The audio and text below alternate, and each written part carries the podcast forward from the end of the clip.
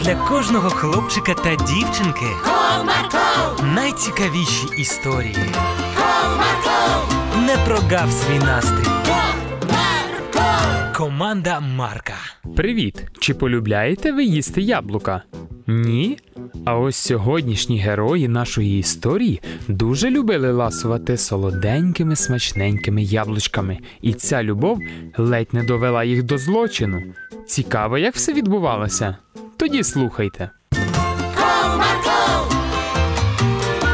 Comarco, Одного разу, поївши смачного обіду, хлопцям захотіло ще чогось смачненького. Все було звичайно смачно, але б ще чимось закусити смачненьким. Ага, не завадило б якихось цукерок з'їсти чи фруктів на крайняк. Шкода, що у нас вдома нічого такого немає. Ой, а мені так яблуками запахло. Якими? У нас же їх немає. Тими, що мама купує у дядька Василя з сусіднього саду. Вони такі смачні і пахучі. То в чому проблема? Той садок недалеко від нас. Гайда, одягайся, підемо за яблуками. А що, хороша ідея? Побігли. Хлопці швидко зібралися і пішли у напрямку садка. Дорогою вони розмовляли про все на світі. Я вже тобі розповідав, як ми з класом круто провели час на екскурсії вчора. Ні, розповідай. Ти тільки уяви, ми каталися там на електросамокатах. Ого, це як? Там що, ногами відпихатися не потрібно? Абсолютно. Тільки натиснув кнопку і вже їдеш. Клас! А ще ми заходили у якесь старовинне кафе, де все подають у глиняних горщиках, як у нашої прабабусі Віри. Прикольно. Я б теж хотів побувати там. Наступного року, думаю, і ваш клас поїде туди теж. Хлопці так захопилися розмовою, що дорога їм здалася геть близькою. Прибувши до садка, Андрій запропонував. Так, ходімо, пошукаємо, де ми зможемо перелізти через паркан, так, щоб нас ніхто не помітив. Ти що, хочеш взяти яблука без дозволу? Звичайно, а ти хіба ні? Ні, я думав, що ми попросимо у когось яблук. А так це крадіжка виходить. Та що ти журишся? Поглянь, скільки плюсів одразу буде. І яблука безкоштовно нам дістануться, і пригоди незабутні будуть. Але ж це неправильно. Ой, все, не починай тут. Сам хотів яблук, а тепер здаєш задню. Ти тільки поглянь, як їх тут багато. Ніхто навіть і не помітить, якщо два яблука зникне.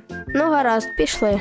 Хлопці почимчикували вздовж паркану, щоб відійти подалі від будиночку, де сидів охоронець. О, глянь, тут саме безпечне місце. Ану, допоможи мені. Тримай руки ось так, а я швиденько перелізу через паркан. Може, все ж таки не варто цього робити? Ну все, не будь занудою. Ти яблук хотів, Хотів. то допомагай давай, а не ней. Ілля підсадив Андрія, і той вмить опинився в садку з яскраво червоними яблуками. Вибрав найкращі, подивився вліво, вправо, назад вперед і вже хотів був зірвати яблуко, як його перервав Ілля. Ти забув подивитися в ще одну сторону. Ти про що? Хлопцям наче кип'ятком обдало.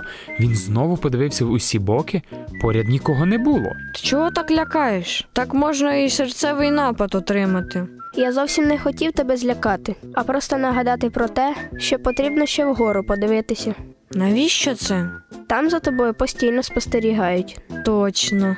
Хлопець поглянув на небо, і йому вмить стало так соромно за те, що він хотів вкрасти яблука, адже Бог все бачив з неба. Ти правий, красти не можна. Дякую, що ти вчасно зупинив мене.